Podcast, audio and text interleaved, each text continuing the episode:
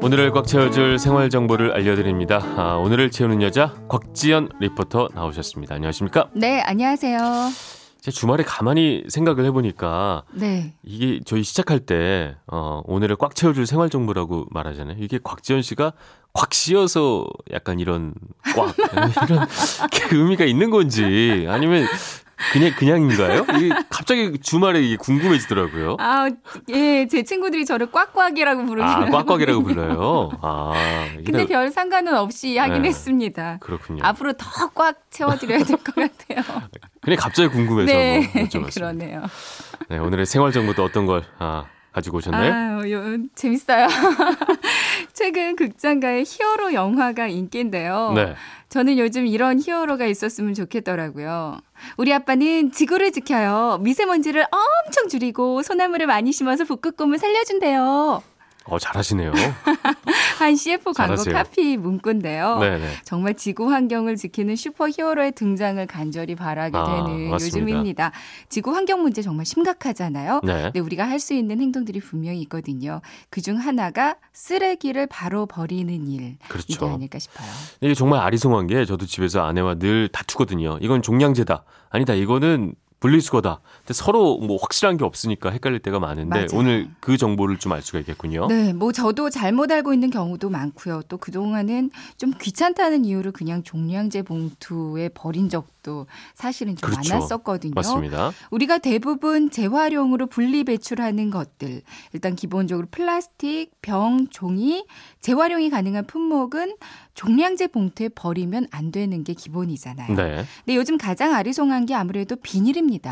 저는 어제 버렸는데 비닐은 저희 아파트의 경우에는 그 재활용에 넣지 말라고 아직까지 네. 그 협의가 안 됐다고 음. 그 종량제에 넣고 있어요. 이런 경우도 많이 있거든요. 네. 그리고 지역별로 우리 동네는 어떻게 버리는 게 맞는지 아직까지는 어떻게 버려야 하는지 좀 미리 확인하고 버리시는 네. 것도 필요할 것 같은데요. 맞습니다. 일단 기본적으로 깨끗한 비닐은 종량제 봉투에 넣지 말고 재활용 음. 수거함에 넣어주는 게 맞는 곳이 그렇죠. 많습니다. 지금은 저희 동네가 아직까지 협상이 안 된 문제인 네, 것일 네, 거고. 맞아요.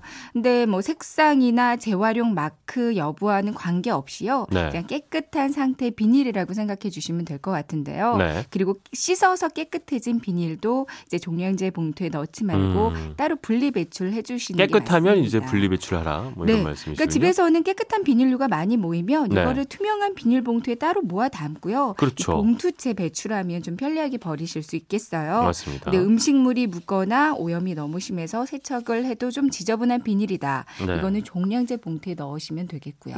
스티로폼도 종량제 봉투에 넣으면 안 되는 게 있다고요. 일단 스티로폼도 우리 동네는 어떻게 버리는 게 맞는지 먼저 네. 이걸 확인해 보시고요. 네. 근데 스티로폼 딸기가 담겼던 스티로폼이다. 일단 기본은 재활용이라고 합니다. 그렇죠. 자, 깨끗이 한번 씻고요. 위에 붙은 포장재도 뜯어내고요. 뭐 테이프나 스티커 상표 다 떼고 스티로폼 음. 전용 수거함에 배출해 주시면 이것도 되 겠는데요. 제거를 해야 되는군요. 네. 네. 근데 흰색이 아니고 색상이 있다. 그리고 코팅이 되었거나 이물질이 안 씻기는 스티로폼이다. 오. 이거는 조금 이렇게 잘게 부셔서 네. 종량제 봉투에 넣으시면 되겠습니다. 특히 종량제 봉투 넣을 때마다 잘게 부시는 게 되게 중요하다고 요즘 하다 보니까요.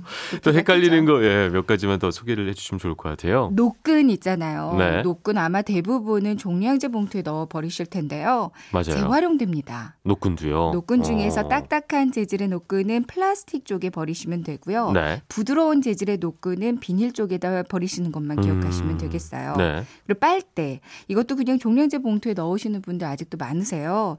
빨대 플라스틱에 아, 분리 배출해 그렇죠. 주시는 게 맞습니다. 좋습니다. 근데 나무 젓가락은 이거는 일반 쓰레기 종량제 봉투에 버리셔야 되고요. 맞아요. 그리고 요즘 우리가 많이 받는 광고 전단지 같이 이렇게 코팅된 종이는 어디에 버리는 게 맞는지 혹시 알고 계세요? 음. 코팅이 돼도 종이는 종이니까 네. 이거는 분리수거 해야 될 것 같은데요. 그러니까 종이 배출함 쪽에 보면 코팅된 종이 같은 거 많더라고요. 네. 근데 전단지나 사진 광고지처럼 코팅된 종이는 이거는 아. 따로 분리 배출해 주시지 마시고요. 종량제 봉투에 버리셔야 합니다. 코팅된 종이는 아, 종량제 다. 봉투. 처음 그리고 알았습니다. 영수증도 일반 종량제 쓰레기 봉투에 버리셔야 되고요. 오. 이제 알루미늄 호일이나 부직포 다 일반 쓰레기 봉투에 넣어 주시고요. 네. 유리는 분리 배출하는 게 기 본이지만 깨진 유리는 이제 환경 미화원들 다치지 않게 신문지에 잘 그렇죠. 감싸고 또 이걸 테이프로 봉해서 일반 쓰레기 봉투에 넣어주시면 되겠어요. 네. 이제 여름이면 많이 사용하게 될 아이스팩 음. 이것도 종량제 봉투에 넣으시면 되고요. 네. 폐건전지도 녹슬지 않게 물기를 제거하고 인근에 있는 아파트 폐건전지 수거함 아니면 주민센터로 가셔서 버려주시는 게 맞습니다. 그렇죠.